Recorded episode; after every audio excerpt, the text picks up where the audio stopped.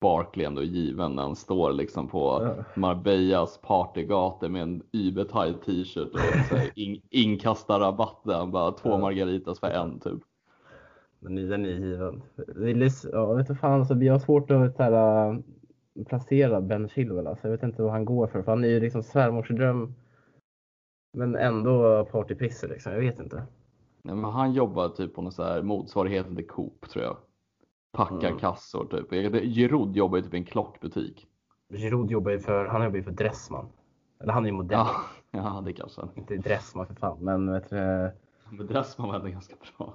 ja, men han, ja, men han är så lite så här, ja, men så här, lite gammal snygg liksom. Han är så här, hade 30, 30 plus och ser bra ut liksom. Då jobbar Ja, man fan för Dressman alltså.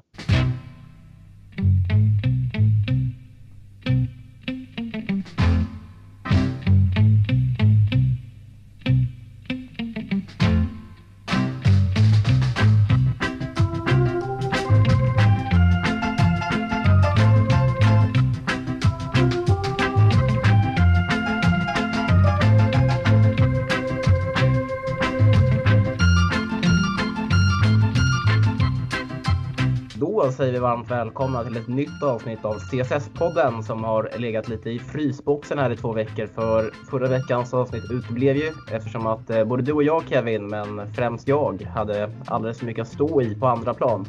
Och eh, sen var det lite roligt för att du och Donny skulle ju lösa ett avsnitt i slutet av förra veckan, men då pajade ju hans dator och det bestämdes att vi helt enkelt inte spelar in alls den veckan, alltså den förra. Men eh, nu är vi tillbaka Kevin, hur känns det? Det känns bra, men det är som du säger, det var lite knas förra veckan, men jag tror det var bra också att ta en liten paus, få igång eh, lite sug igen och sen har jag, alltså jag har ju verkligen kommit in i en period i skolan där det är också väldigt mycket, så att för mig var det bra för lite andrum och hinna fixa lite så man kan lägga all fokusen på podden. Mm, ja, jag eh, var ju nere i Stockholm nu i, under helgen och eh, firade min eh, pappa som, eh, som fyllde 50. Eh, och eh, och det är framförallt det som körde ihop sig lite där samt att man hade, som, precis som du, vi går emot kursbyte både du och jag här så ehm, Mm. det är mycket, att man, mycket man måste rodda ihop här för att, eh, för att bli godkänd helt enkelt. Så är det. Du kanske hör att, eh, att jag i Stockholm drog på med en jävla förkylning. Mm. Har du covid-testat det? Det har jag inte gjort, men jag eh, misstänker att jag, att jag hade det i samband med när du hade det när vi delade rum Mm. i, i England. Så kan det mycket väl vara. Jag kom ju hem och ja, det har vi kanske nämnt tidigare, men jag fick ju covid i alla fall och gissningsvis när jag var, bodde med dig och Erik så är det väl inte helt osannolikt att jag kan ha smittat halva Stamford Bridge och även er. Nej, men du hade i alla fall handspriten i högsta huggmatchen igenom så du gjorde ju vad du kunde, men eh, din kropp stod inte emot helt enkelt. Så är det. Samtidigt, jag blev inte så himla sjuk så jag, min kropp verkar ju ändå vara något fysiskt underverk på det sättet. Tur nog. Mm. Ja, men det känns som att det är lite märkligt det där med, med corona för att eh, jag känns, jag orkar inte gå in och prata allt för djupt om corona för det är det enda man läser om och det enda man har läst om i om senaste halvåret. Men alla, att alla reagerar så olika på det. Vissa kan ju bli dödssjuka medan andra knappt känner av det. Så Mm. det är så märkligt. Ja men alltså väldigt obehaglig liksom, sjukdom på det sättet med tanke på att jag vet inte, jag reagerar ingenting på det men medan min mamma kanske som är lite mer riskgrupp som båda har diabetes och lite annat skit eh, bakom sig kanske hade inte reagerat likadant så det är klart att man fortfarande ska liksom in, man ska ändå ha respekt för sjukdomen tycker jag. Mm, absolut. Eh, ja, men jag sitter i alla fall isolerad nu i min eh, lägenhet i Piteå som jag kom tillbaka till i söndags eftermiddag. Ehm, och eh, har inte följt landslagsfotbollen så nära Kevin. Jag har ju som vi diskuterade lite här innan, jag har haft ett öga, eller inte haft ett öga, jag har kollat på Sverige-matcherna och sen har jag haft ett eh, litet öga på de andra via sociala medier. Hur har, hur har du följt dem?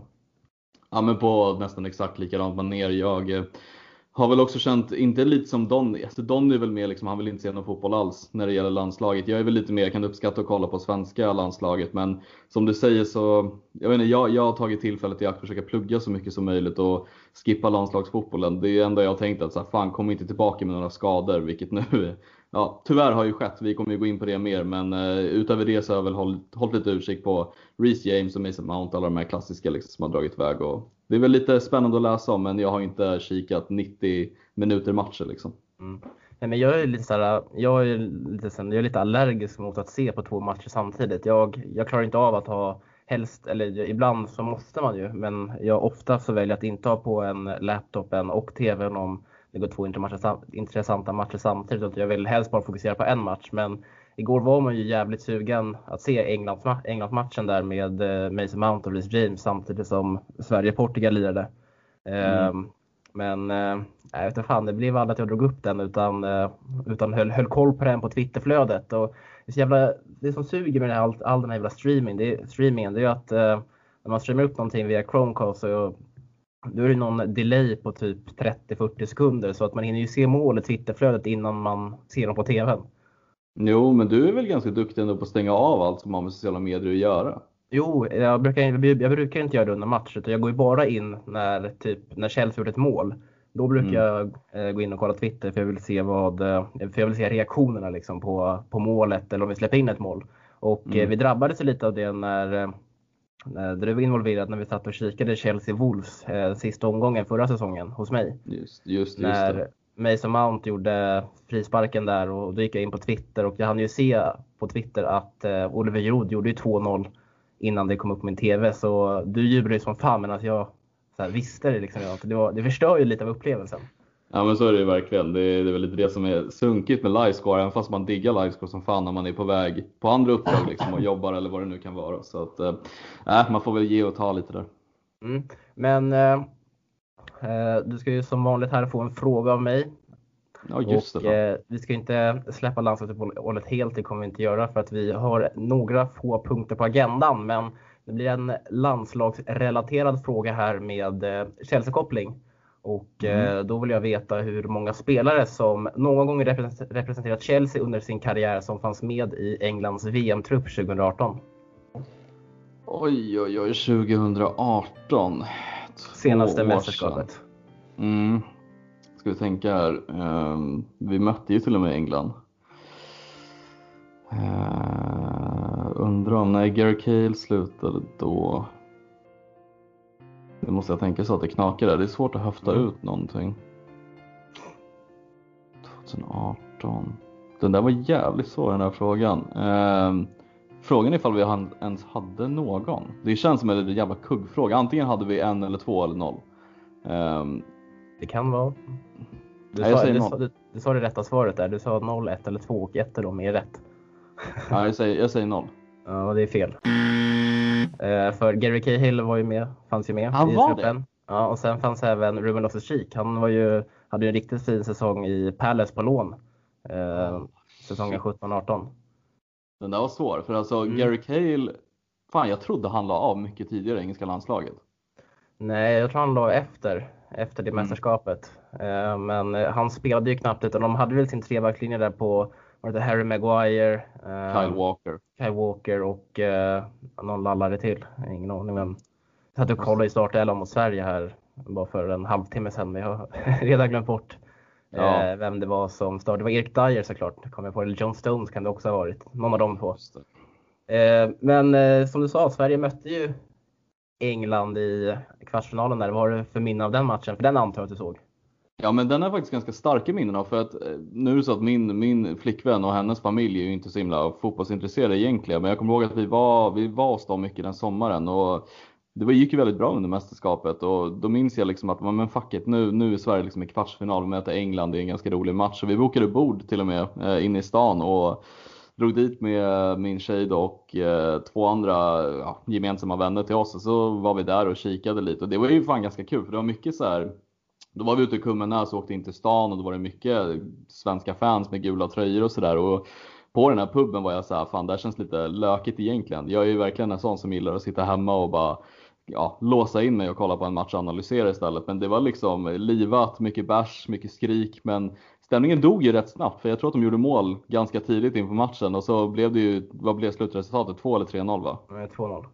2-0, ja. Och då, jag kommer ihåg att de gjorde mål hyfsat tidigt och Sverige var inte jättemed i matchen egentligen. Och det var, det var en ganska trist stämning så man satt ju mest där och bara hävade in öl på öl istället för att eh, intresset svalnade rätt mycket där inne. Men det var, det var en fin sommar ändå. Alltså man var ju ändå otroligt nöjd över hur långt Sverige gick. Det, det hade man ju inte på känn.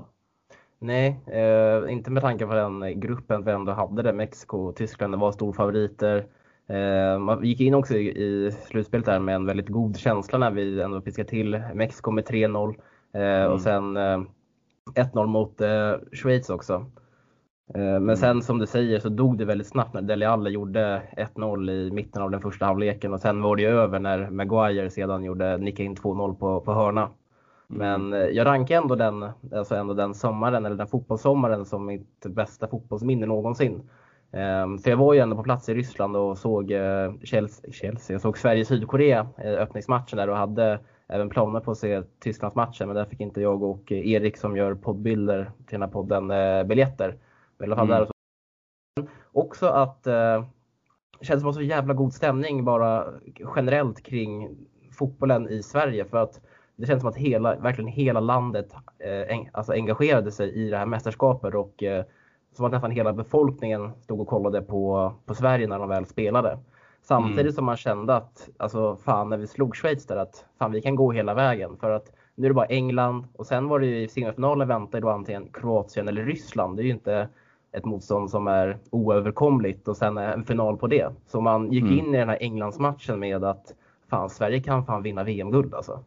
Ja men jag minns det också. Det var ju verkligen den här sommaren folk stod bakom Jan Andersson och det är så här, det här var liksom på riktigt att man var, alltså man var ju så sjukt nöjd med honom som förbundskapten. Men det jag tänkte på lite så här, vilket land jag inte tror var så nöjd med sin förbundskapten var ju ändå Jogge Löw. Men då är det så jävla intressant att liksom de åker ut i gruppspelet men han är fortfarande kvar som förbundskapten och Tyskland harvar ju rätt mycket just nu också.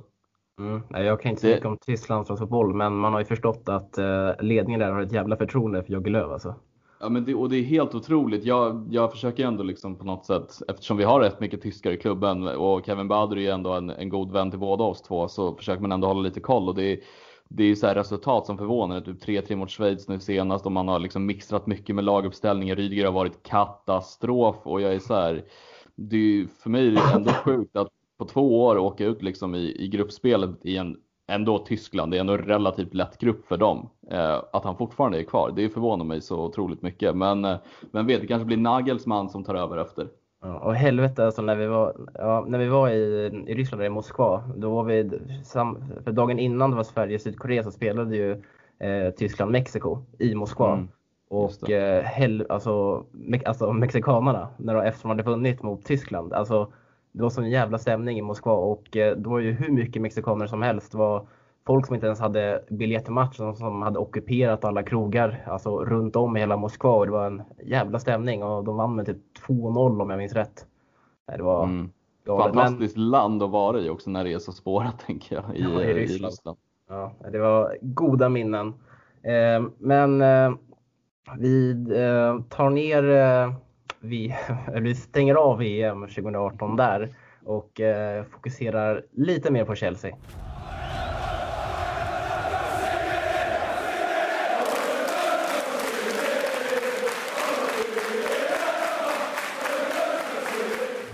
Lite mer fokus på Chelsea för eftersom att det inte blev något avsnitt förra veckan så hade vi ingen möjlighet då att ta ned deadline day den 6 oktober då det blev värvningsstopp återigen runt om, eh, runt om för klubbarna i ja, stora delar av Europa. Så tänker att vi ska glida in lite på den och eh, ja Kevin, vad var det som hände egentligen den sista dagen? Hur aktiva var Chelsea egentligen?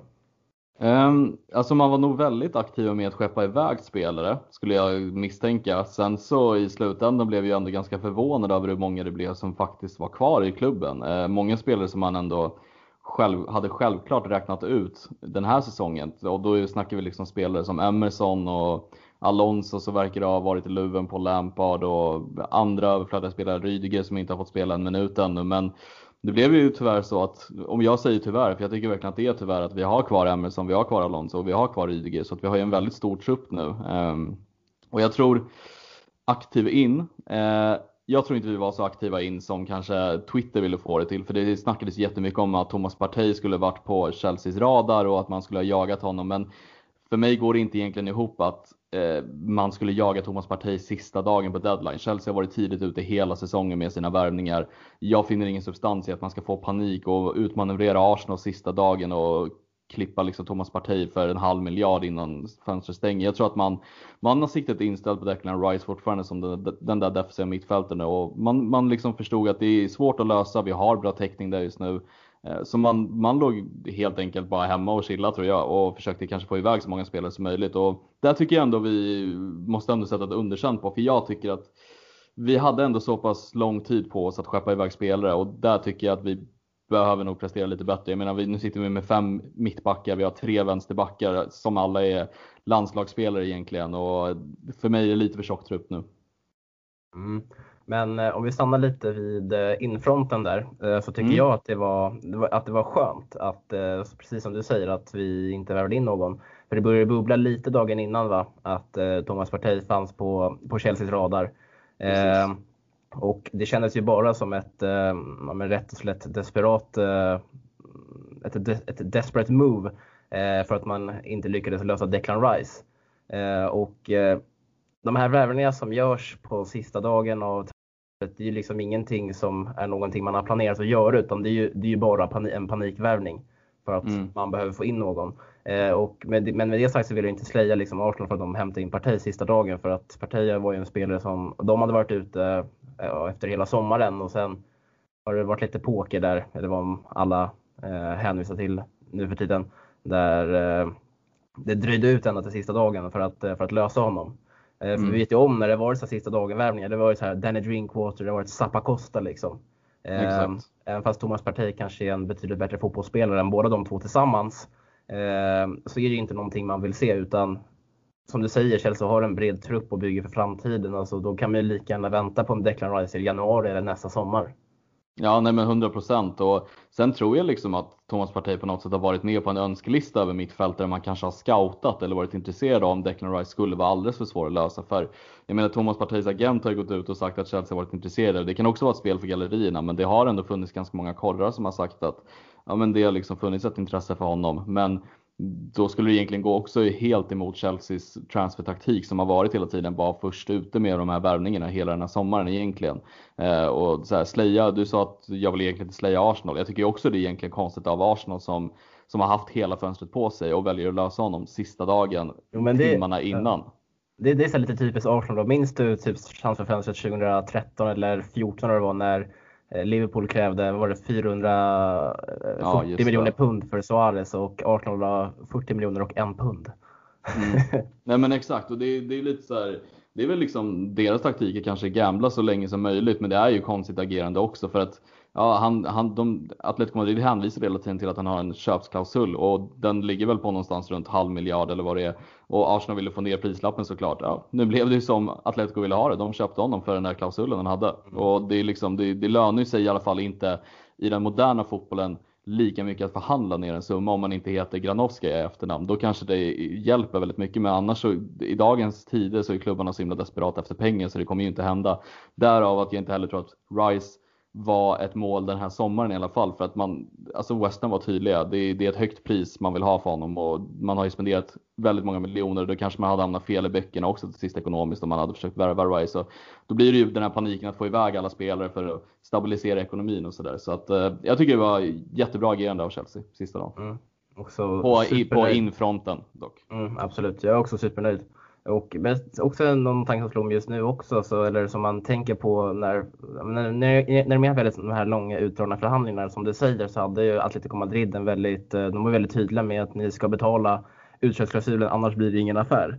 Och då mm. tänker jag det spontant, alltså det är inte, kan det inte vara lite fördelaktigt att man slantar upp de där extra miljonerna punden eh, och kan få någon månad extra att få in Thomas Parti i ett lag än att man ska sitta och dra ut på det till, till deadline day och, till deadline day och ändå betala det som eh, man inte ville betala för en månad tidigare. Det, jag, jag får inte den logiken att gå ihop. Jag fattar att man har ju det har varit lite på utfronten eh, mellan, ja, mellan augusti och oktober för Arsenal men det hade man ju kunnat tagit med i beräkningen att om en kommer parti in så skickar vi Guendouzi liksom och andra spelare också. Så jag förstår liksom inte den affärslogiken i, som Arsenal stod för där och många andra också klubbar också håller på med när man eh, värvar in spelare. Nej men jag förstår inte det heller, för det är precis som du säger att nu får han ju en väldigt, väldigt lite tid på sig att komma in i klubben. Han har varit på, med landslaget på Ghana och spelat och liksom åkt till Afrika och allt det där vad det innebär och kommer tillbaka, ska lära känna klubben, det är säkert ett nytt, eh, nytt land för honom, ny kultur och så vidare. Och liksom Arsenal, det var inte så att de sålde någon sista liksom, timmarna för att liksom, kunna finansiellt fixa det här. De har ju tydligen haft pengar hela tiden. Med tanke på att de skeppade deras maskot också så har de väl haft ekonomin och får det att gå runt. Och då blir det ännu mer förvånande liksom, att man, man löser det så sent. Men hej, det är Arsenals taktik. Liksom. Det är en annan ekonomisk situation för dem och vad det är för oss. Men det är, nej, det är bara lite komiskt att se. Mm. Eh, om vi kollar på Chelsea ändå och eh, på utfronten så blev det ju klart här under Landin att Chelsea gjorde sig av med fyra spelare. Det var ju Malanga Sarr som gick på lån till Porto, van Schinkel till eh, PSV. Eh, sen gick även McEachran och Castillo till två klubbar som jag inte ens eh, orkade lägga på minnet. Men, McEachran gick till Kambur och eh, vem var det mer? Castillo, Castillo gick till AZ Alkmaar. AZ Alkmaar. Yes. Men eh, det som inte så här, vi hade dagen innan så var det lite aktivitet också där Ruben Loftus-Cheek bland annat blev klar för eh, Fulham och eh, det tycker jag är en det, var, det har vi varit inne lite på här i podden också sedan, ja, men sedan Loftus-Cheeks väldigt svaga säsongstart här att ett lån kanske var det bästa för honom. Ja, nej men 100 procent. Jag, jag backar den här utlåningen och jag tror inte det här innebär att karriären på något sätt skulle vara över i Chelsea. Det här är ju mer för honom att komma igång igen. Jag menar hälseneskador är ju liksom väldigt problematiska och för vissa går det bättre än, än för andra. Och jag menar Hudson Odoi kanske inte haft den bästa säsongen men han har i alla fall kommit in i det på ett annat sätt och haft lite bättre form än vad Loftus Cheek har haft jo. om man ska vara snäll. Liksom. Och jag tycker att det här är, det är bra. Liksom. Det, är, det, är, det är inte alls långt ifrån där han bor. Det är Fulham. Det är en klubb som han kommer få garanterat speltid och vara väldigt viktig. Så att jag, jag tror att det är jättebra. Ja, det är en annan konkurrenssituation också för Losses Kik och Hudson där vi verkligen ändå blöder lite på ytterpositionen och eh, Hudson ändå kommer vara den här säsongen. Men om man kikar, alltså jag tycker också att Fulham, det är klockrent val. Precis som du säger att han får bo kvar i London. Han slipper göra, en, slipper göra någon flytt eh, personlighetsmässigt. Och sen, fan alltså om man kollar Fulhams mittfält, det är inte starkt. Så att han kommer Nej. få väldigt många chanser att eh, få speltider. Ja, 100 procent. Och Loftus-Cheek är ju också den här typen av spelare som som kan absolut spela på en ytterposition om det behövs. Han kan ju spela tia och han kan spela tillbaka dragen så att jag menar det kommer ju finnas alla chanser i världen för honom att spela. Alltså, sen har ju inte Fulham varit bra heller och jag gissar på att man vill få in ny energi, nya injektioner. De har ju också värvat in rätt mycket i sista minuten. Så att, eh, ja, jag tror att det är, det är jävligt bra för Loftus-Cheek. Jag hoppas bara på att han kan köra, fixa lite poäng den här säsongen och visa att han ska komma tillbaka igen och konkurrera på allvar. Mm. Eh, Malanga Sarr också till, eh, till Porto. Eh, var igår när jag satt och kollade Sverige-Portugal, alltså jag, blev, jag blev lite chockad faktiskt. Alltså helt sjukt. Men jag blev chockad när jag såg fan Pepe i startelvan för, för Portugal. Eh, jag tänkte så här, fan inte han slutat? Eh, ja. Och eh, såg ju det att eh, nej, han lirar vidare i Porto och kommer ju bilda mittbackspar här nu med Chelseas Balangasar under säsongen 2021.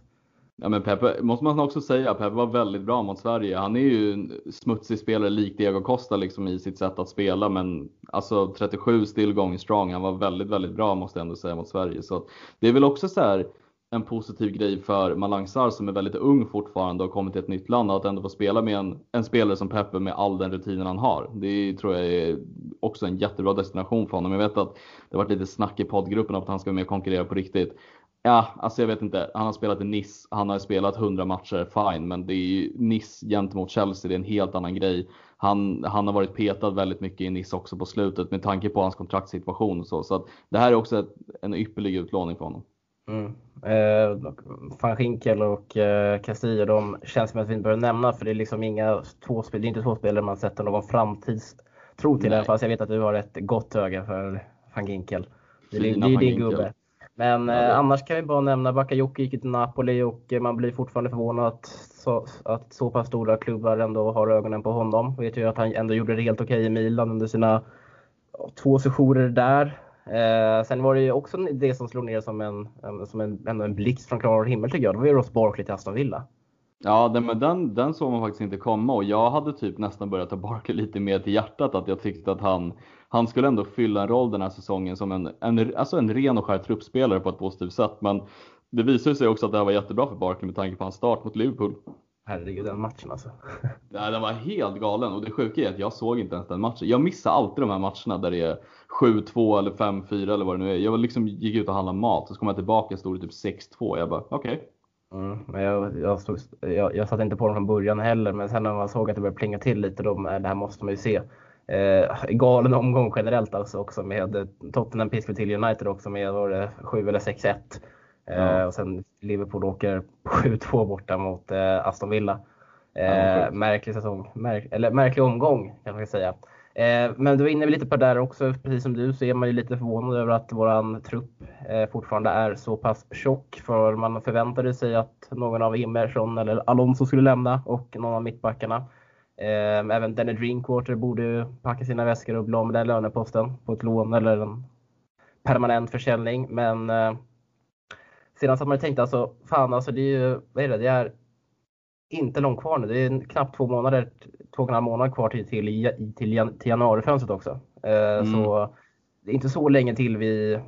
Det, det kommer nog bantas rejält där också. Jo men så är det och sen vet ju att klubbar kan väl fortfarande, om det är nu, att man kan fortfarande eh, köpa spelare från Championship eller vice versa, sälja från Championship till Premier League, fattar jag det som fortfarande.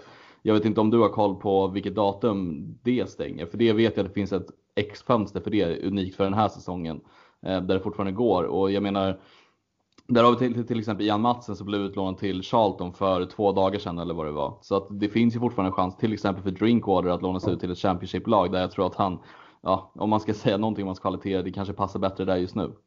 Mm. Ja, men det hade jag faktiskt hade jag väldigt svag, eh, dålig koll på, men som du var inne på det så reager, jag reagerar ändå på det att, eh, eftersom att eh, Jan Matsen gick på lån här eh, för mm. ett par dagar sedan, att man fortfarande kunde byta klubb.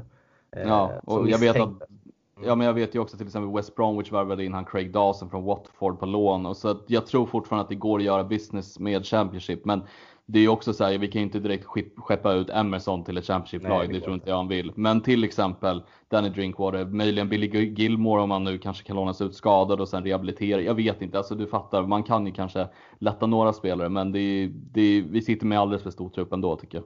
Mm. Men som sagt, inte långt kvar till jul och det känns ju sjukt att eh, det är en speciell säsong att man sitter och snackar silly season så här i mitten av oktober med ett eh, transferfönster som precis har stängt. Men eh, så är det i år.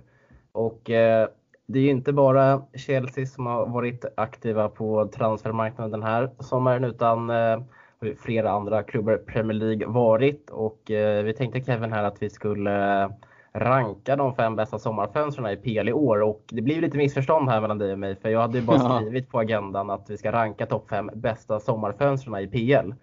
Mm. Eh, och då hade du missuppfattat det lite och jag var lite otydlig där. Så du hade ju rankat eh, genom historien medan jag ja. syftade på den här sommaren.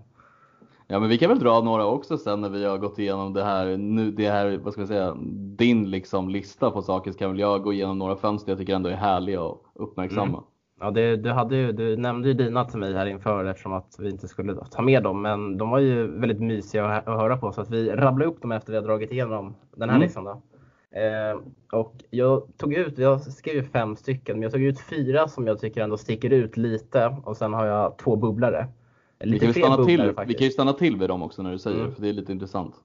Jag har ju som etta så har jag ju Chelsea såklart och eh, mm. det kommer inte som någon chock med alla världens Chelsea. Vi behöver ens rabbla upp dem. Alltså det är ju Werner, Havertz, alltså Ziyech, ja, Thiago Silva, alla liksom.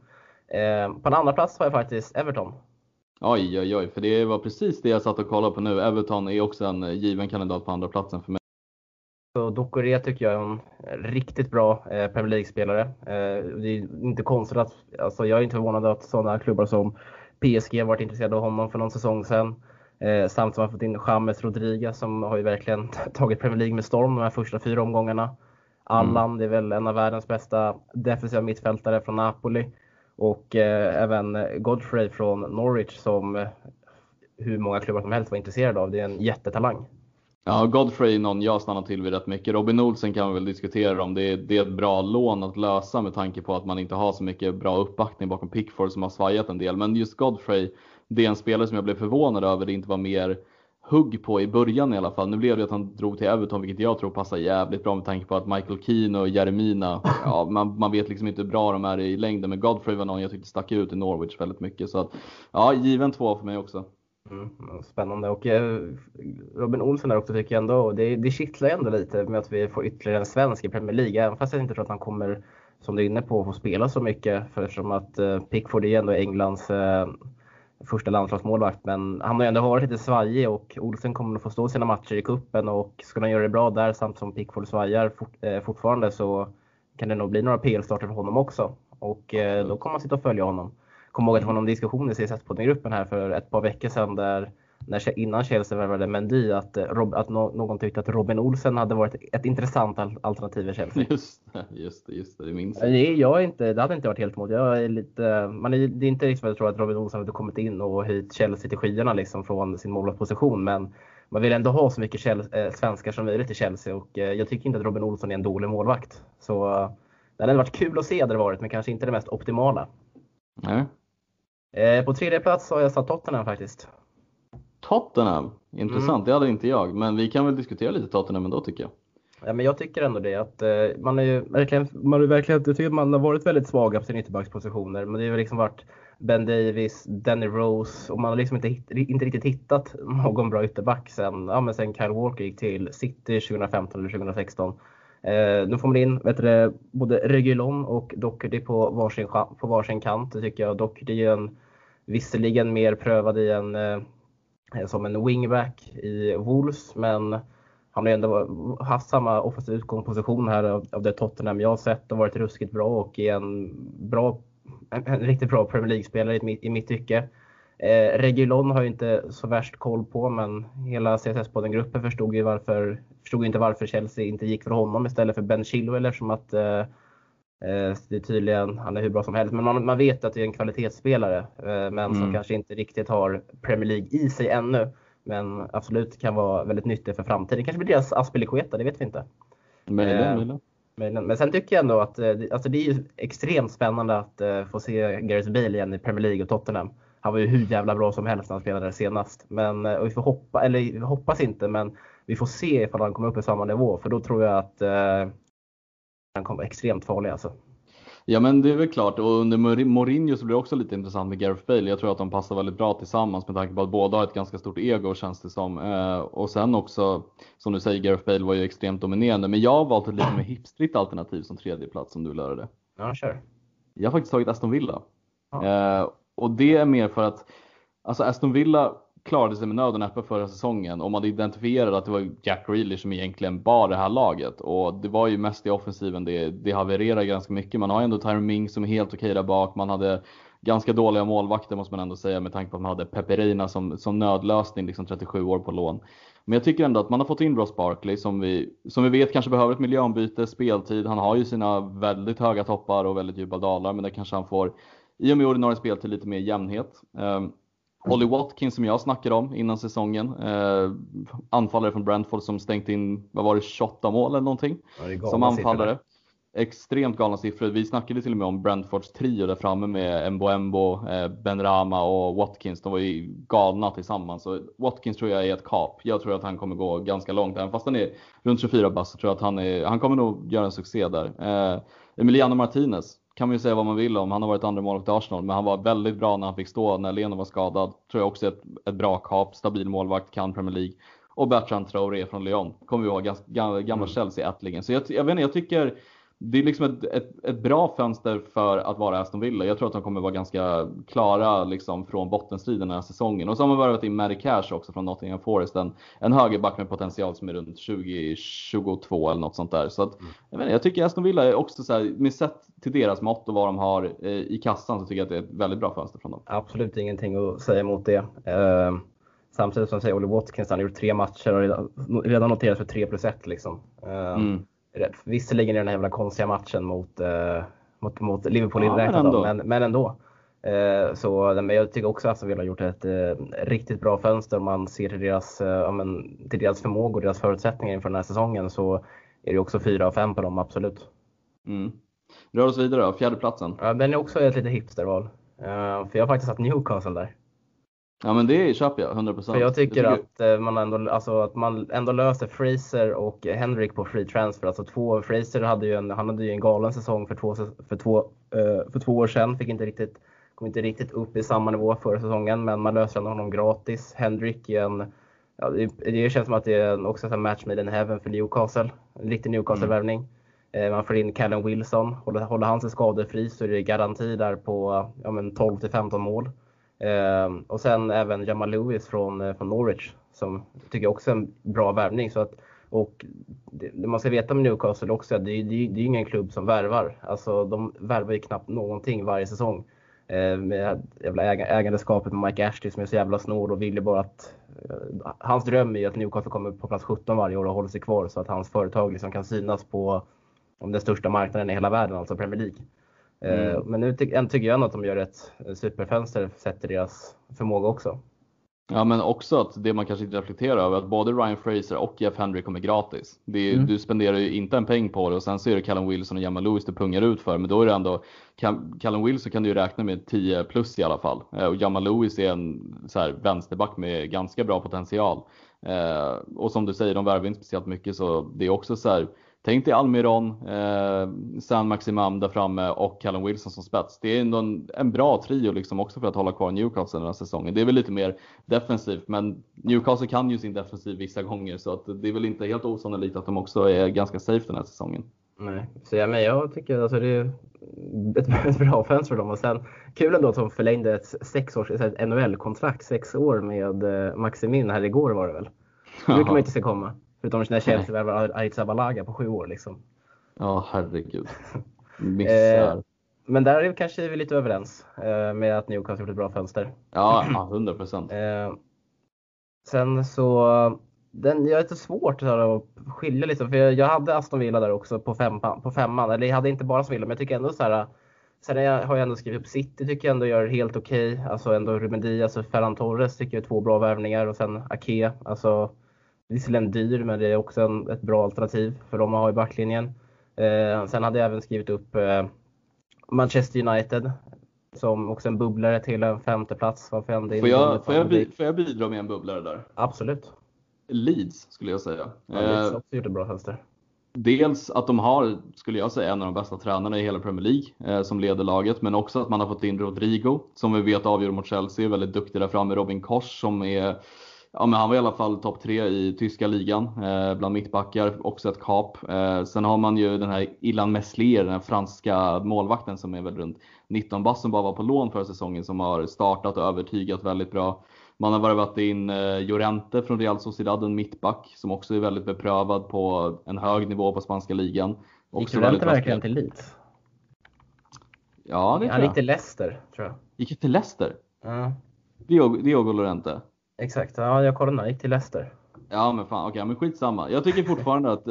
och sen Rafinha från Rennes också, har de ju värvat. En, eh, en brasse som kom från portugisiska ligan, från Sporting Lissabon tror jag det var tidigare, som också gjorde en väldigt bra säsong i Rennes. Ett Rennes som också var väldigt bra med Mendy som målvakt som, eh, som gick till Europaspel, eh, vilket inte är, tillhör vanligheterna. Men också, jag tycker Leeds är, har gjort ett bra fönster och de har redan ganska sköna spelare i laget som Jack Harrison på vänsterkanten. Man har den där Stuart Dallas, en riktig så hardcore Championship-spelare. Så jag tycker det, det, det är för mig ett jävligt roligt lag att kolla på.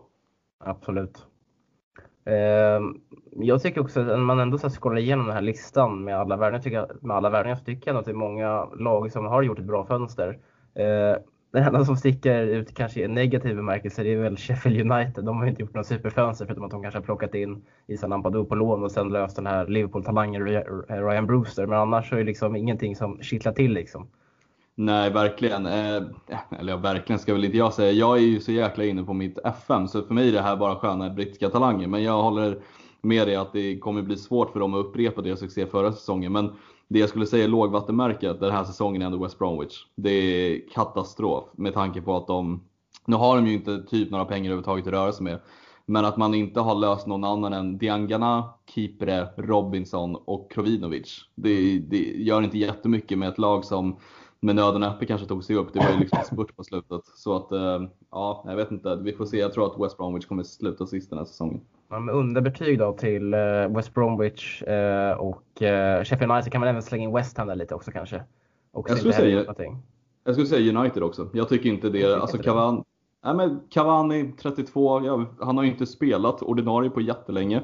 Van de Beek, jättebra värvning kanske möjligen. Alex Tejes, ja, han har ju aldrig spelat någon annanstans än i Portugal och i Brasilien och sen, sen är det inte så mycket mer. Jag tycker att man skulle behövt en väldigt spetsig ytter eller någon typ av tia mittback. eller ja men mittback för den delen också. Jag menar Maguire har ju varit en katastrof och sen tycker jag inte Alltså så här, som svensk, jag, jag tycker Lindelöf inte håller. Alltså helt ärligt, Bajy är ju också kanske en av världens mest ojämna mittbackar, men Lindelöf tillsammans med Maguire, det är inte ett stabilt mittbackspar. Nej, men Lindelöf hade ju mått bra av att spela bredvid en, ja men fan en van Dijk liksom. Då, då tror jag Lindelöf varit jättebra. Men, eh, men hade inte de flesta mittbackar varit bra bredvid en van Dijk? Jo, det hade de ju varit. Men du tänk, alltså, jag tänker någon mer som har lite mer den här ledarrollen som inte, som inte Vigga har. Liksom. Alltså, Kanske. Ja. Jag vet inte. Jag tycker, han är, jag tycker bara han är väldigt överskattad generellt. Jag har alltid tyckt det. Ja, kanske. Jag gillar dock eh, Victor, eh, Victor Nilsson Lindelöf, men jag håller med om att det är ingen, det är ingen mittback som vinner titlar med Manchester United. Det är det ju inte. Men nej. jag gillar ändå Lindelöf. Ja, nej, men. Eh, ska vi gå in lite snabbt också på de, som, de fem som du hade rankat som var de topp fem bästa genom historien? Det tycker jag. Det var faktiskt lite skojigt. Vi satt ju och läste igenom det lite du och jag innan snabbt. Men vi kan dra det här i lite tempo så att vi hinner eh, med lite andra grejer. Men jag missuppfattar det här då som de bästa fönstren genom tiderna av olika lag, så det är inte bara Chelsea. Men jag har tagit Chelsea 2020 som första. Jag tycker ju personligen att Säg ett annat lag som har värvat in så här mycket klassspelare på ett fönster. Jag kommer i alla fall inte på något. Har du något motbud? Nej, alltså. Och du snackar inte summor, jag ser till kvalitet liksom. Alltså, men jag vet alltså det, är ett, det är väl ett fönster som kan konkurrera med det och det kommer du nämna snart. Så, men mm. utöver det så, eh, alltså i modern tid så vet jag faktiskt inte. Nej, och då kommer vi till andra och det är Chelsea 2004 enligt mig i alla fall. Eh, jag satt och velade lite med det här eller ett annat alternativ, men jag tycker Chelsea 2004 och bara för att upprepa vilka det var som kom då så var det till exempel Didier Drogba, Ricardo Carvalho, Paulo Ferreira, Arjen Robben, Thiago, Peter Cech och Mattia Cashman. Det är liksom ändå fyra spelare, fyra, fem spelare som ändå har varit ganska bärande i Chelsea. Om man räknar bort Cashman som valde att dra knark istället så har vi liksom Cech, Robben, Thiago, Ferreira, Carvalho och Drogba som högklassiga spelare. Um, och tredje, tredje platsen då gav jag till Real Madrid 2009. Ja, det är den då jag man... konkurrera lite med Chelsea. Liksom. Exakt. Och det köper jag ju. Man värvade in Ronaldo, eh, såklart en av världens bästa spelare genom tiderna. Kaká var ju kanske en större flopp för han värvades in för 67 miljoner euro, så det var ju en ganska hög summa på den tiden. Karim Benzema, Xabi Alonso, Raúl Albiol, Alva, Alvaro Arbeloa och Esteban Granero. Ändå ett ganska bra fönster. Eh, efter det valde jag Real Madrid 2010, året efter. Angel Di Maria, Kedira, Özil, eh, Carvalho, Pedro Leon, Canales. Och sista, Manchester City 2015, Raheem Sterling, Fabian Delph, Kevin De Bruyne och Niklas Otamendi. Mm. Ja, det är fem jävligt bra fönster. Jag ska stanna kvar. Jag, stannar kvar en Kaká, alltså fan vad synd det blev, alltså det blev med honom när han kom till Real Madrid där 2009. Vad man, Otrolig spelare. Jag älskar det för jag minns när jag var liten så hade kollade jag på Eurosport och de varvade så, här, så jävla många matcher mellan, hela tiden mellan Barcelona och Milan i lite diverse Champions League eh, kvarts, åttondel och semifinaler. Och mm. eh, jag tror jag sett alla de matcherna typ tio gånger för det var ju alltid på, på Eurosport i, hemma i pojkrummet. Och då blev man ju liksom förälskad i Kaká och Ronaldinho typ och Shevchenko i Milan och nej fy fan alltså. Ja, Milan hade ju ett galet lag. Jag tänker på deras backlinje med så här Sambrotta, Nesta, Maldini. Ändå ganska liksom fina spelare de hade tillsammans med då Kaká. Man hade ju Pato som var väldigt bra. När Gattuso, Pirlo. Ja, Ambrosini. Det är ju ett väldigt fint lag liksom. Eh, men ja, jag tycker också historien av Kaká är rätt sorglig liksom. Men ja, det var, det var ett bra fönster när man scrollade igenom. Mycket nostalgi. Mm. Ja, det är härligt att CSS-podden kan bjuda på lite nostalgi emellanåt. Ja.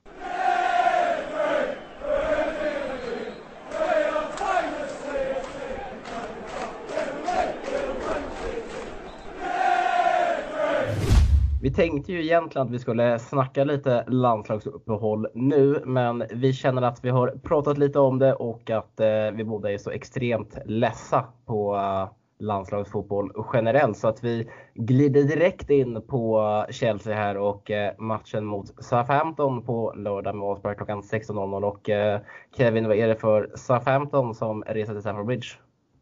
Det är ett SAF-15 med två vinster och två förluster i bagaget. Eh, förlusterna kom mot Spurs och Crystal Palace och vinsterna mot Burnley och West Bromwich. Eh, så att det är ett eh, SAF-15 som som vanligt lägger väl sig på en ganska jämn nivå liksom i ligan. Man vinner lite, man förlorar lite, men man klarar sig kvar med nöd och näppe. Och, Eh, det är ändå ett SA-15 som, som man vet har sina liksom, spelare som man alltid känner till. De har ju Danny Ing som, som gör mycket mål framåt. Man har eh, vad heter han? Ward Prowse som är kapten tror jag att han är numera. Eh, också brukar vara en bärande spelare i laget. Och så har man ju Romeo. Så att det, det är ju, det är ju SA-15 liksom. De värvar in ungt och de säljer ganska dyrt oftast. Och de har ju startat liksom som man har förväntat att de ska göra. Så att, eh, det, det är ett lag vi ska städa av i min mening i alla fall. Kan man sätta epitetet eh, Englands Porto på SA-15?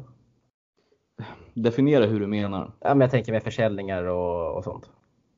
Ja men möjligen. Nu har de ju tycker jag tappat lite i försäljningarna på slutet. Ja men lite. De hade ju en period där man sålde liksom Lalana, Ricky Lambert och Sadio Mané.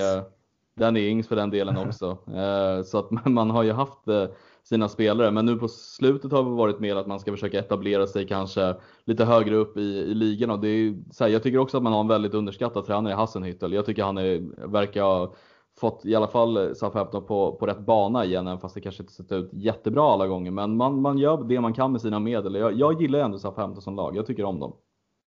Jag, jag har inte kollat upp det här, men det bara slog mig nu. Kan inte Southampton vara det, vara det laget i Premier League med flest engelsmän eh, som är aktiva i ligan idag som kommer från just Southampton? Ja, det tror jag. Alltså... Tänk så här, ja, men Luke Shaw, alltså, du har ju Callum Chambers, alltså, Theo Walcott. Theo Walcott, alltså jättemånga som du rabblade upp där också. Chamberlain, alltså. Eh, ja, den är Ings vet inte var han kommer ifrån, men det finns, de har fostrat väldigt många bra engelska fotbollsspelare som spelar i den engelska ligan idag. Lalana, alltså. Ja, nej men absolut. Och jag menar, alltså försäl... sen kan man ju räkna på de här försäljningarna av van Dijk också som gick för nästan, ja uppemot miljarden liksom. Det är, mm. det är ju det är en klubb som vet hur man förvaltar sina pengar på bästa sätt i alla fall. Eh, och det är väl lite därför jag gillar dem, för jag tycker att de det är synd att de har blivit så sönderköpta för hade man haft, vågat haft kvar lite andra spelare och haft kanske högre mål hade man ju legat mycket högre upp än vad man gör. Men det är ju så att ekonomin talar och styr tyvärr.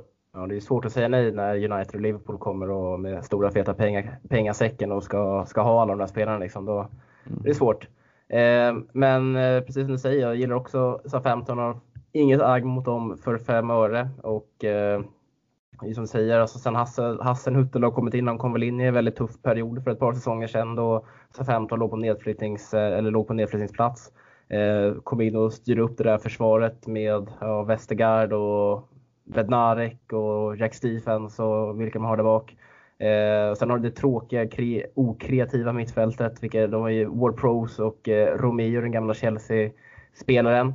Men eh, det finns ju ändå ett par vet du, intressanta spelare längst fram. Jag tänker på anfallsduon där framförallt med eh, Shea Adams och eh, Danny Ings. Och Absolut. Där, ja, Danny Ings som har överkommit alla sina skadeproblem och tvåa i skytteligan i fjol med 22 mål och bara ett, ett bakom Wardy som vann, som vann skytteligan. Och det trodde man inte att en SA-15-spelare, att, att en sån spelare skulle komma upp i sådana siffror. Han tar ju straffar förvisso, men det är ju även Jamie Wardy. Eh, tre mål i år på Danny Ings på, på fyra matcher. Shay Adams tycker jag också, han var ju jävligt bra nu under sommaren. Eh, har inte riktigt fått det att stämma i år hittills. Eh, har inte gjort något mål, något mål än, men eh, kollade upp hans expected goals. 2,26 har ju missat jävligt mycket. Borde ligga där och nosa mm. eh, på ett par mål. Eh, sen tycker jag också att den här eh, vänsteryttern Moussa Genepo, väldigt spektakulär spelare, bra dribbler. Alltså har, har han en bra dag på vänsterkanten så kan det ju bli extremt farligt där. Så de har ju liksom individuell skicklighet i laget som verkligen kan hota en Chelsea-backlinje. Nej men så är det och eh, som sagt det här med deras värvningstaktik tycker jag också är väldigt intressant för att de, de värvar väldigt billigt och de värvar talanger som ändå vet att det här är ett steg ut i Europa på ett annat sätt. För att i SA-15 så kommer du få speltid och förtroende, du kan briljera likt Mané, likt Lallana och allt det här. Eh, och ta det vidare därifrån. Så de, de får ju mycket talang på ett väldigt bra sätt. Jag tänker också, Genepo är en spelare som jag skrev ner innan som jag tycker är sjukt intressant att följa. Likt, nu ska man inte bli sån och jämföra med andra spelare, men jag tycker så här, likt Mané kommer från en lite så här, jag tror det är från Belgien han kom från början, väldigt liksom irrationell. Ja men precis, väldigt irrationell teknisk och eh, behöver kanske den mer liksom, taktiska skolningen i Storbritannien och anpassa sig där. Han har varit där en säsong nu. Så de har även värvat en sjukt intressant spelare i Salisu, en mittback från Valladolid tror jag han kommer ifrån. Och mm. jag vet att det var väldigt, väldigt många som var intresserade av honom eh, i Spanien eh, bland annat. Jag vet att Valencia, Villarreal, ja, även Sevilla var ute efter honom.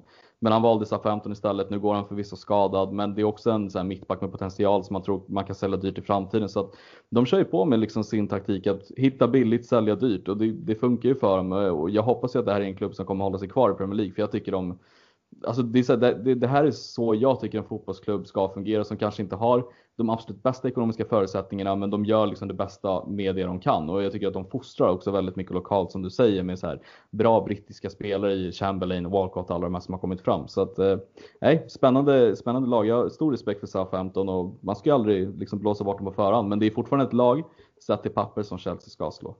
Ja, absolut, och absolut ett lag som garant, som jag, alltså det är ingen snack om att de kommer hänga kvar i PL i år. Jag tror att de kan upp och nosa på en 10-12 placering där omkring utan tvekan. Och ja, alltså känner man förbättra, alltså också en sån tanke att snappa upp unga talanger. Walker Peter som inte fick något lyft i Tottenham har ju kommit dit nu i, kom väl januari. Eh, och eh, har gjort det bra där, tagit över högerbackspositionen. Eh, ligger, och, ligger där och eh, smeker den, ligger väldigt högt uppe och smeker den offensiva centrallinjen. Eh, slår mycket inlägg. Det är så en uppgradering från vad fan hade de innan på högerbackspositionen? Den här, Jan Valery. Exakt, mm. och fan det enda minnet jag har av honom. Han är också en väldigt ung, ung fransman men eh, fan det enda minnet jag har av honom att han var väldigt ostabil. Jag minns att han var odisciplinerad, tog ett par rött, tog något rött kort här och några gula där. Och, Eh, det känns som i fall som att eh, SA-15, de har ju varit lite på dekis efter att de har tappat alla spelare, alla de där spelarna som vi har pratat om för ett par minuter sedan, men att de ändå är på väg uppåt igen nu. Ja men absolut och jag menar man fick ju ändå en, en bra försäljning i Pierre-Emerick Höjbjerg som Alltså så här, vad gick han för? 300 tror jag eller något sånt där och i utbyte fick man Walker Peters på köpet. Och jag tycker inte det är en spelare som, som var jättebra. Han var också en, ett ganska dåligt föredöme som kapten som ändå gick ut i media och sa att Nej, men jag vill spela för en större klubb mitt under säsong när man ligger lite pyrt pyr till. Det är ju liksom någonting man inte vill kanske höra som ett fan och då tycker jag ändå att få ut 300 svenska miljoner kronor för honom. Det är ändå en ganska bra summa till, till ett Tottenham som jag, jag är lite skeptisk till i alla fall det köpet. Jag tycker inte det är en spelare som kanske höjer dem avsevärt mycket. En bra rivjärn liksom men eh, nej men jag, jag, jag diggar SA-15, tycker de handlar smart och säljer smart. Absolut och eh, ja, känner man att de på något sätt ändå har kvaliteter i båda riktningar på planen som motsvarar ett eh, bra lag i Premier League. Och eh, det fick ju Chelsea erfara lite i eh, den förra säsongen då när SA-15 kom till Stamford Bridge på Boxing Day och eh, tvålade dit ehm, Eh, det Kungsblå med eh, 2-0 just efter den här eh, fina vinsten mot, mot Tottenham borta. Där Frank Lampard knäppte José Mourinho på näsan. Men innan det så har, har inte Southampton fått så mycket ifrån sig på Stamford Bridge och det är ett eh, Chelsea ändå som kommer in till den här matchen med en god hemmaform. Om man inkluderar förra säsongen så har vi ju eh, på de nio senaste matcherna har vi vunnit åtta. Så det är bara Liverpool eh, här i början av den här säsongen som är den, som är den färska förlusten på hemmaplan för Chelsea. Mm, nej men precis och det är ju det är som sagt ett lag vi ska städa av och det jag tycker man kan ta i beaktning är att ska vi vara med och slåss den här säsongen och känna att vi kan säkra en topplacering utan problem så är det just en sån här match man ska städa av eh, med tanke på att vi inte gjorde det förra säsongen och då hamnar vi också i den situationen att det hänger på sista slutspelsomgången. Eh, så att, jag vet inte, för mig är det liksom nu har vi ganska många tillbaka igen eh, och jag känner att det här är en match som vi, vi ska vinna.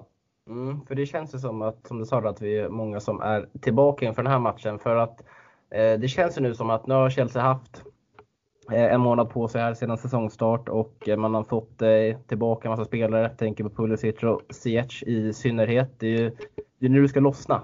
Det är ju den här matchen efter landslagsuppehållet som det ska lossna för Chelsea. Så är det verkligen och det är nu vi ska också få de här spelarna att spela ihop sig eh, egentligen. Jag menar Ziyech och Pulisic har ju varit på träningsplanen men nu gäller det att liksom komma in i det på riktigt för att landslagsuppehållet är nu över och nu, ska vi, nu kommer det ett tight matchande och CL kommer dra igång också så att vi behöver liksom all ny energi vi kan få. Vi behöver verkligen spela ihop ett lag med liksom, ja, 6-7 spelare som i alla fall ska in i en 11 så det är väldigt viktigt att vi kommer igång nu.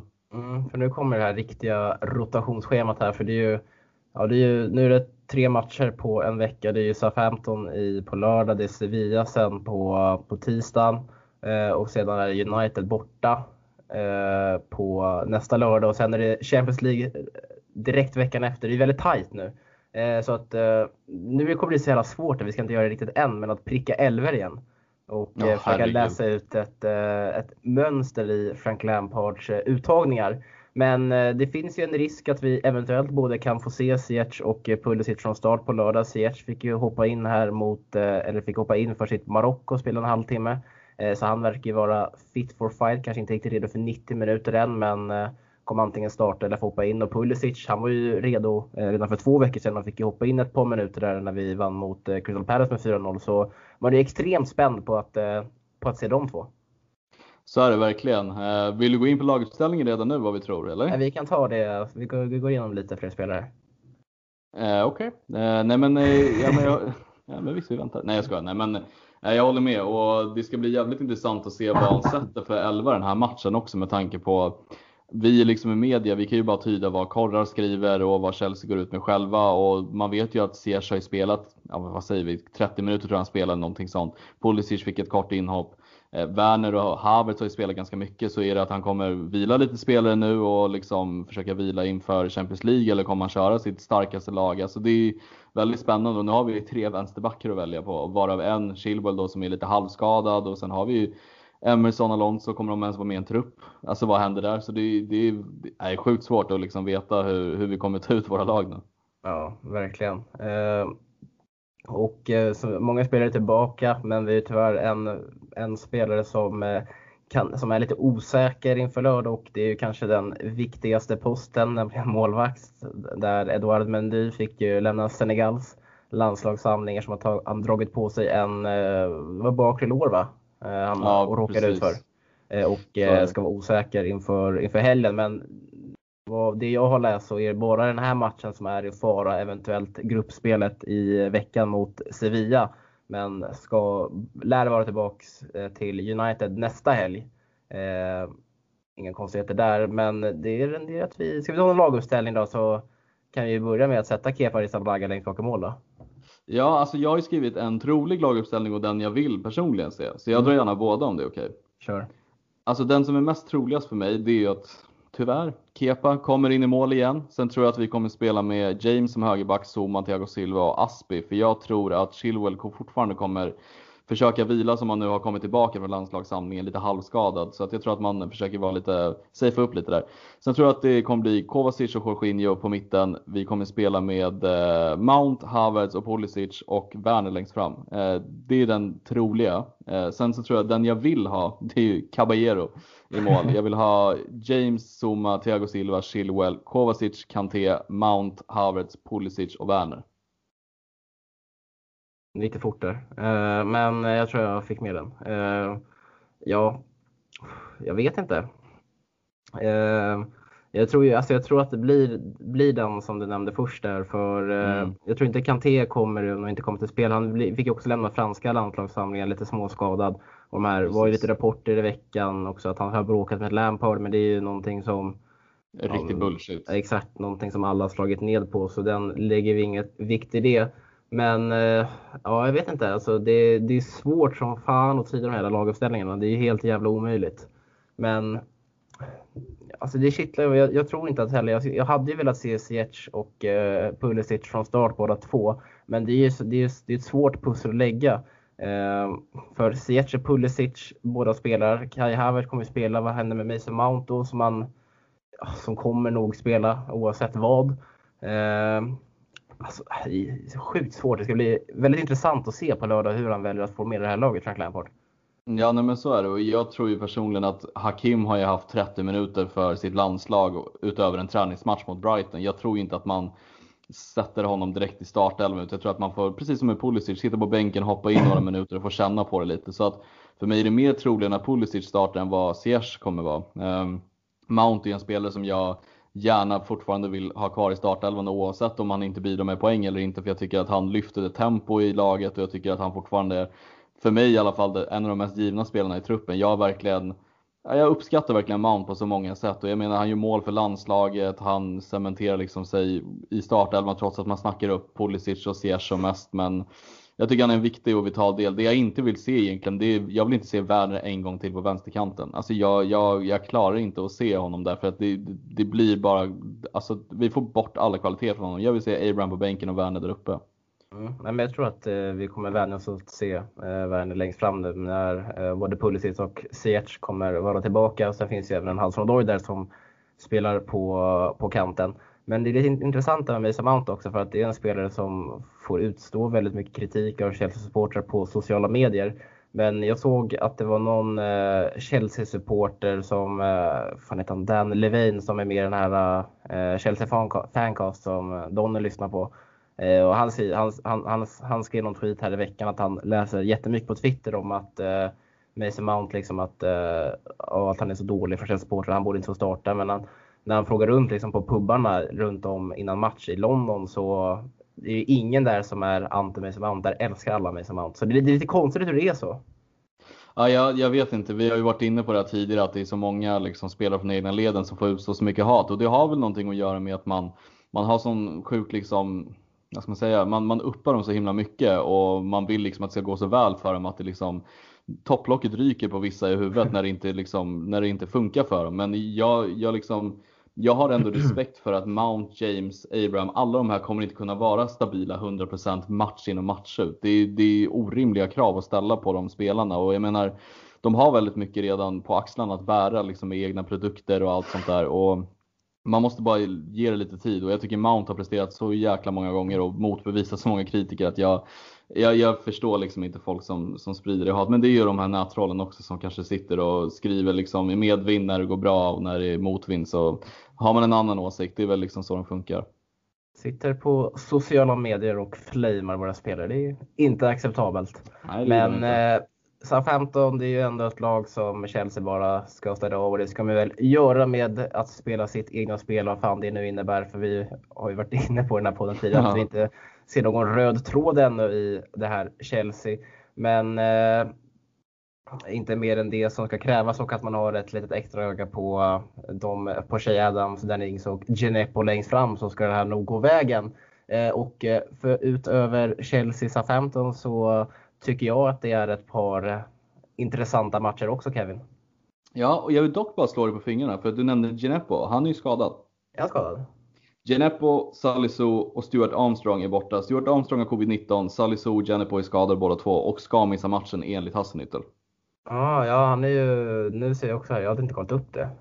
Nej, det är jag, din jävel. Din jävel, ja men då, vet du, då backar jag där. Och eh, då, det är helt okej.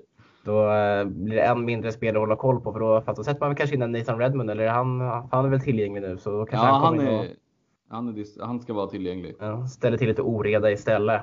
Men äh, ja, jag tycker i alla fall att det finns två matcher som äh, kittlar lite extra. Det är den matchen som är innan våran. Det är Everton-Liverpool och sen är det även City-Arsenal efter. Så det är en riktig fotbollslördag vi har framför oss. Verkligen. Det ska bli intressant hur, hur det går här matcherna. Jag uppar ju helst såklart Everton i en sån här match. Samtidigt så... Jag vill ju helst... liksom. Ja men så är det ju verkligen, men sett också till så här, vilka vi kommer att konkurrera med i slutändan så är det ju på ett sätt att säga ja jag hoppas ju ändå på att Liverpool vinner mot Everton. Om Everton fortsätter att gå starkt och så vidare och så vidare. Och Arsenal har ju börjat helt okej, okay, man vill att City drämmer dit dem för City kommer troligen vara med och konkurrera om titeln bla bla bla bla Men liksom för nöjes skull här och nu så såklart.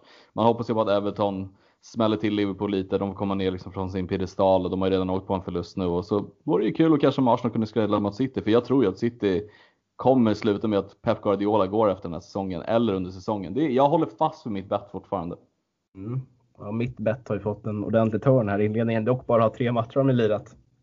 Eh, men så är bara på fyra poäng. Men jag hoppas ju på oavgjort i båda de där två matcherna. Mm, eh, hellre, att, hellre att City vinner än Arsenal.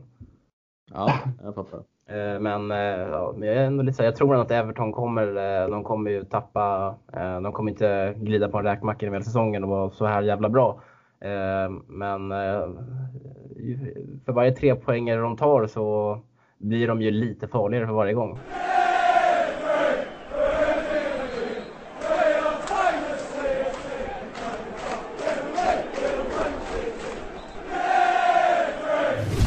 Brukar ju säga att det har rasslat in frågor i vår Facebookgrupp på Facebook CSS-podden-gruppen. Men den här gången har det faktiskt inte gjort det. Eh, vi la ut en frågetråd här i morse och eh, endast åtta frågor. Vi brukar ju uppemot över 30 så vi undrar ju vad, om det fan har gått i dval eller någonting här under landslagsuppehållet och bara tröttnat helt. Eller är det för Ja, men ja. Eller, för, eller så är det att det är jag som har släckt ut frågan den här gången. De kanske tycker det är viktigare liksom, när du lägger ut något inlägg i podden, för du är inte så jävla aktiv i CSS-podden-gruppen. Jag sitter ju och skriver hela tiden. Så jag tror folk är så här, när, Will, när Ville skickar någonting, då är det någonting liksom viktigt. Men när jag skriver någonting så är det så här, ah, okej, okay, skitsamma, han skriver ju alltid ändå. Ja, de tar, det, är bara, det är bara att scrolla förbi liksom. Ja men exakt, det är så en jävla pushnotis eller någonting. Skitsamma. Så, så kan det vara. Ni kan ju kommentera det här, den här, eh, den här Facebook-tråden som jag lägger ut avsnittet nu. Om, eh, om det är så att när Kevin lägger ut någonting, scrollar ni bara förbi då? Och eh, när jag lägger ut någonting så stannar ni till och verkligen läser det som, som är skrivet. Var ärliga. Eh, men eh, hur som helst, är du inte med i CZ på den gruppen så tycker jag att du ska bli det. Det är inte svårare än så att man går in på Facebook och skriver in CSS-podden i eh, sökrutan och sen behöver man bara svara på en extremt enkel fråga för att bli godkänd att gå med. Och eh, vi börjar med en fråga från Henrik Auvinen som eh, skriver att James och Aspelekueta börjar bli ett lyxproblem. Tankar? Och jag vet att du är lite inne på det spåret va Kevin?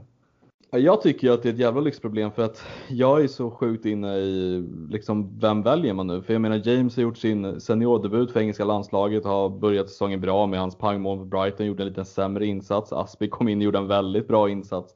Så jag blir lite så här, hur ställer man upp? Men det är ju det här som är så jäkla gött att ha, att man, man känner att man har ett lyxproblem. Det, det är någonting jag gillar. Och Alltså jag såg en intervju med Aspelikueta att han var ute och bara, ja men jag är redo för att ge James liksom en rejäl match om det här och samtidigt som att han vill liksom lära alla unga killar i laget hur man beter sig på planen och utanför planen. Så att, nej, Aspelikueta kan ju alltid vikariera till vänster också. Han är ju lika bra på höger som vänster så att eh, det, det, det blir bara nice. Jag tror att James kommer vara ordinarie till höger och Aspi visar sig vara bättre än både Emerson och Alonso så det finns gott om speltid för honom.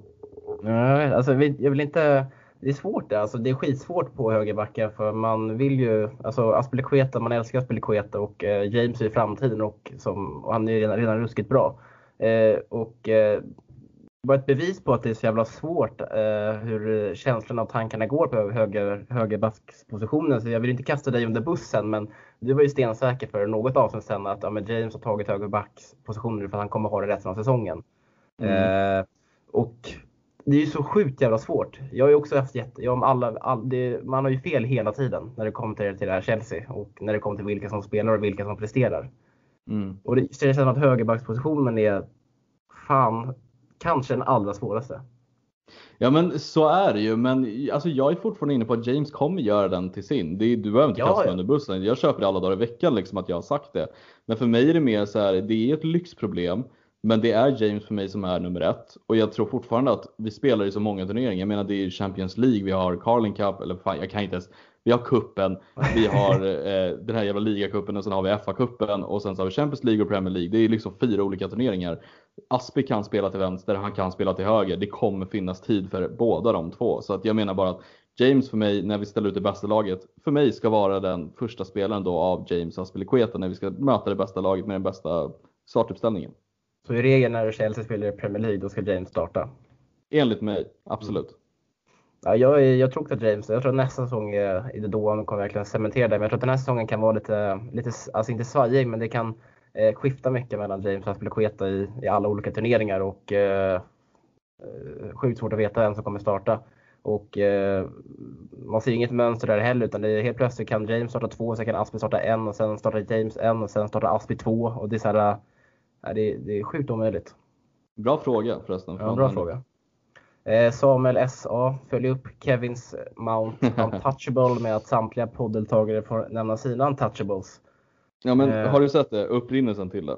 Ja men jag såg att det var någon lång jävla frågetråd där. Eller svarstråd. Ja, Nej men mer bara att det jag tror att det var en poddmedlem som, som la ut en 11 som han tyckte skulle vara den bästa liksom att ställa upp med, vilket många backade. Och jag var lite inne på att Mount var inte inne i den 11 utan det var Ziyech, Pulisic och alla de här nyförvärven liksom där framme. Men för mig är det så här, Alltså så, här, så länge Mount spelar på det sättet han gör just nu så är han för mig given och då ser jag inte varför Ziyech skulle peta honom. Ziyech har fortfarande inte satt sin, sin fot i, i en Premier League-omgång eller i Champions League eller i någon turnering för Chelsea. Han har varit skadad och han har spelat 30 minuter för, Eh, för sitt landslag. Och för mig är det så här, om Mount fortsätter prestera som han gör, då ser jag inte varför man ska peta honom. För att jag tycker att han oftast, många gånger, är skillnaden i vårt spel. Och alla kanske inte tänker, alla kollar ju främst på statistiken att ja, han har gjort x antal assist, han har gjort x antal mål. Men för mig så gör han så mycket mer. Han gör ett jobb, han sätter tempot, han, han har den här liksom instinkten att hela tiden springa tills han och även när han inte pallar att springa med så fortsätter han att springa och det tycker jag han liksom,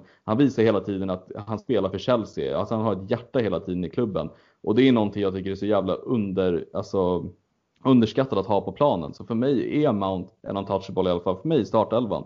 Eh, sen, sen är det liksom, det, det är konkurrens och Ziyech kanske mycket väl tar platsen men för mig just nu Mount given. Jag ser inte varför man ska peta ut honom bara för att man har värvat Ziyech. Mm, nej, jag håller med. Håller med. Eh, skulle inte dock vilja sätta honom som en untouchable för min del. Eh, men jag tycker att han är absolut en av de första som eh, Lampard ska skriva ner när han ska sätta sina startelver ett par dagar innan match. Eh, inga snack om saken. Eh, jag har faktiskt ett väldigt tråkigt svar. Jag har ingen alltså, som är så här verkligen untouchable i dagens Chelsea. Utan, inte en enda? Nej, det är så här, jag satt och tänkte så här, ja, men fan alltså. Alltså, tänk så här, men, om man kollar mittbackar, Thiago Silva, är han untouchable? Alltså, precis kommer till Chelsea? Nej, han är inte untouchable. Eh, konkurrensrelation, Aspelekueta har varit det för mig under många, under många år, men nu när Reece James trycker på där bakom, Kollar längst fram, Werner. Eh, så har han ändå Abraham och Jrod bakom sig. Eh, så det är fan målvakten Eduard Mendy, han har spelat två matcher. Det är i så fall vad han var min touchboll, det måste svara någon för att, det, för att kvaliteten där bakom är så jävla dålig. Mm. Ja men möjligen, jag, jag skulle nog, för mig är Kanté eller Kovacic untouchable för mig. Alltså, kanske inte Kovacic, Kovacic är mer personlig för att jag älskar honom så jävla mycket som fotbollsspelare. För mig möjligen Kanté. Jag tycker mm. att eh, det, det är skillnad när Kanté spelar för Chelsea än när han inte spelar. Jag tycker många gånger att man, man saknar mycket egenskaper han har. Mm. Och med Kanté då så kan vi glida över till Andreas Ahlbergs fråga här som vill att vi ska reda ut soppan eh, i ja. Kanté Lampard-gate. Den har vi redan slagit ner på att Finns det bara är soppa. bullshit. Ja. Eh, det, alla har ju liksom dementerat det. Det var ju bullshit-rykten från början. Och ja, du kan ju dra upp, dra upp bakgrunden vad det var som hände. Ja men eh, vad fan var det? Det var väl någon, jag har faktiskt glömt bort exakt. Ja men det var, ja, men det var Kanté Lampard på något sätt skulle ryka ihop tror jag det var på någon träning eller vad det nu skulle vara och att de skulle tyckt olika och att det skulle ha slutat med att Kanté har sagt att han är väldigt missnöjd och vill lämna klubben. Nummer ett, ja, liksom Kanté har varit tydlig med att han ser sin framtid i Chelsea. Han har x antal kontraktårs kvar. Är det verkligen ett beteende från både Lampard och Kantés sida? Ja, jag vet inte. Lampard har ju varit flera gånger under säsongen och sagt att jag räknar med Kanté den här säsongen. Han är en av de viktigaste spelarna. Vi ska bygga laget runt honom. Mm. Punkt slut. Det finns ingen soppa. Och sen att Lampard även tillät Kanté att, eh, att, han, fick, eh, att, att, att han fick lämna uh, där när corona var som värst i början på juni ja. för säsongen. Att hade förståelse för, för hans rädsla för det viruset. Så att det känns som att den relationen, det, det finns ingen soppa där utan det, det, det är bra olja i maskineriet liksom. Eh, Erik Larholm med tanke på uppehållet och mer slash mindre speltid i landslaget ställer upp på lördag och det har vi redan svarat på eh, när vi gick in eh, när vi rabblade upp inför matchen mot Southampton. Anton Kjellson. Vänta bara paus. Shoutout till Erik Larholm. Jag gjorde ju mitt porträtt om honom. Du vet jag skol, skoluppgiften ja, just det. Ja, ja. Så stort tack till Erik Larholm. Väldigt trevlig typ. Ja, det är gött att du kan hjälpa journaliststudenter som Verkligen. har lite knivigt. Det är svårt ibland att få tag på folk. Det är ju fan den största utmaningen i det här jävla jobbet slash utbildningen. Ja, det är det faktiskt. Jag är jävligt tacksam för att han ställde upp. Mm. Och han bodde på Söder, så det är plus också. Ja, Söder. Eh, Nej, bodde, förlåt, han jobbade på Söder. Yes. Eh, Anton Kjellson, Haaland, Håland och eh, Dybala-ryktena. Dybala. Ja, fan.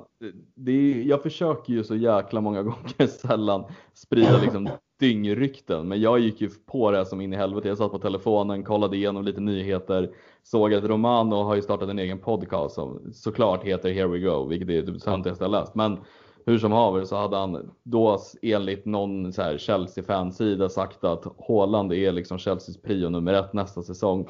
Vilket slogs ner av Donny som kom med rätt information. Eh, där Romano själv hade gått ut och svarat på den här fansidan och bara jag har aldrig sagt det. Så att eh, det ska tydligen inte stämma. Sen har Dybala-ryktena kommit upp på Fotbollskanalen såg jag. Då var det någon italiensk Mercato-sida som hade nämnt att Dybala inte vill skriva på för Juventus och att då Chelsea ska vara ute och hugga. Och han, hans kontrakt går ut 2022 så att ja, jag, jag tror inte Dybala skulle vara på väg heller.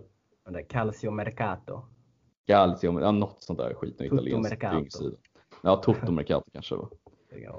Eh, Daniel Karlsson, vad händer med Chilwell? Är han skadad igen? Och, eh, han har fick lämna Englands eh, landslagssamling här med en liten lättare fotskada men eh, borde vara tillgänglig, tillgänglig för spel på lördag men, fort, men lite osäker så vi får se helt enkelt. Har, eller har du någon annan information som du sitter Nej, på men, där?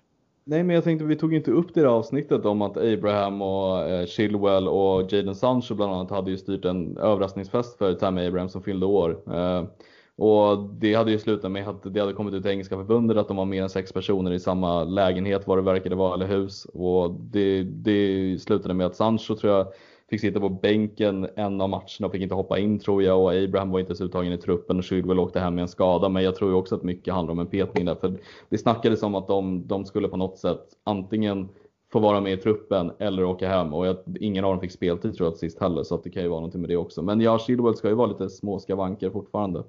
Mm, en liten, man, en lite lättare skada för Chilwell så det känns ju konstigt om man skickar hem honom. Så jag tror att det ligger något, något i det också, i det du nämnde. Mm, med festandet och grejerna. Yes. Uh, sista frågan här från Stefan Torin som tycker att vi ska trycka hårt på medlemskap i CSS och det tycker jag absolut att man ska bli ifall man inte är medlem i Chelsea Supporter Sweden. Och varför ska man bli det Kevin? För att det är en härlig liksom Oh, gud, nu satt du och drack vatten här. Det är eh, en jävligt härlig grej bara att sitta och gaffla med alla Chelsea-supporter. Jag tycker det är sjukt nice varje gång jag kollar fotboll och allt vad det innebär. Och du kommer in liksom till en gemenskap som man kanske inte har haft tidigare och du får en present som skickas hem till dig i och med medlemskapet och du får lättare att fixa biljetter till Chelsea-matcher. Det är bara asgött. Everton-matchen som vi var på förra året var ju min första match och det var svinkul att få göra med allihopa. Så hoppas vi på att en medlemsresa blir av nästa säsong, eller den här säsongen också. Mm, och det kostar ju bara 175 kronor det enda man behöver pynta in för att eh, bli medlem för CSS året eller säsongen ut. Och som du säger där så har man ju då väldigt goda Eh, möjligheter till att lösa biljetter till Chelseas matcher på Stamford Bridge när man kan börja gå på dem igen. Men samtidigt även stötta supporterföreningen och det jobb som vi lägger ner på den här podcasten. Eh, alla skribenter på Svenska fans som gör allting ideellt och eh, det är en summa som supporterföreningen behöver för att kunna gå runt samtidigt som att, att vi behöver ändå ha ett högt medlemsantal för att kunna fortsätta ha Eh, de privilegierna vi har när det kommer till till exempel biljettansökningar till, eh, till Chelseas matcher. Och sen som du är inne på själv där också Kevin, man, det är en väldigt fin gemenskap som finns i CSS och vi hade ju svinkul på den senaste medlemsresan här där man fick träffa många av er som lyssnar på den här podden och de som man diskuterar med i gruppen. Och det är ju utan tvekan en av, eh, en av Sveriges mest anrika supporterföreningar också till engelska klubbar har ju funnits sedan 94 och vi vill ju alla att CSS ska leva vidare så vill man stötta det jobb som vi lägger ner på det här så eh, tycker jag att man absolut ska bli medlem. Det är inget snack om saken. Håller med. Bra Kevin! Då börjar, vi, börjar den här, det här avsnittet lida mot sitt slut. Det känns ju jävligt skönt nu, alltså när, man, när vi satt och rabblade upp här, när man kollade spelschemat här mitt under inspelningen och såg att det är 15 på lördag, det är eh, Sevilla på tisdag, sen United nästa helg och sen är Krasnodar i eh, Champions League veckan efter. Det är mycket fotboll nu, det är mycket Chelsea så att eh, man är extremt taggad nu.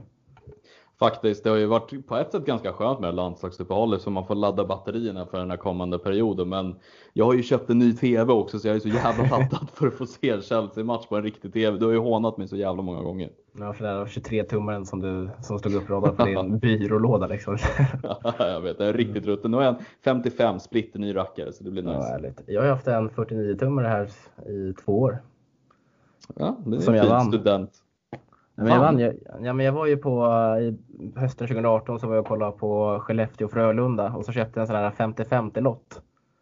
Eh, och så vann jag 7 och 5 och eh, då gick jag till eh, Mediamarkt Elgiganten, något av de där, något av de här eh, elektronikkedjorna och sa att jag har så här mycket pengar och jag vill ha den bästa TVn för den summan. Ja men det är ändå rätt smart. Det är kul att höra att du är så jävla ekonomisk och duktig med sånt. Du verkar ju också ha tur i spel med tanke på att på medlemsresan vann du ju en signerad Chelsea-tröja också medan jag stod där tomhänt och Erik vann också. Mm, ja, vi har lite tur jag och Erik när det kom till spel och jag har ju fortfarande Chelsea-tröjan. Den ligger snyggt invikt. Jag tog med mig den hem till dig när vi poddade i, i somras bara för att håna dig lite och la upp den yep. på din soffa. Uh, men uh, så fort jag bor i en, uh, jag hyr en studentlägenhet just nu, men så fort jag skaffar något eget på riktigt så ska jag rama in den och hänga upp på väggen. Ja, det tycker jag är rätt Så kan du skicka den till mig efter ett tag när du tröttnar. Ja, du kan få låna den lite ibland och ha någonting att, fint att kika på innan du ska gå och lägga dig. Tack. Mm. Men eh, bra Kevin. Eh, vi hörs väl igen nästa vecka och eh, medans eh, ni väntar på nästa avsnitt av CSS-podden så tycker jag att ni kan följa oss på sociala medier på Twitter och Instagram. Där vi på Twitter heter Chelsea Sweden där vi på Instagram heter Chelsea Sweden official och eh, även följa vårt dagliga arbete på Svenska fans där vi pumpar ut artiklar dagligen om vad som sker och händer runt omkring i Chelsea. Och med det sagt så får jag önska alla en trevlig helg. Ciao!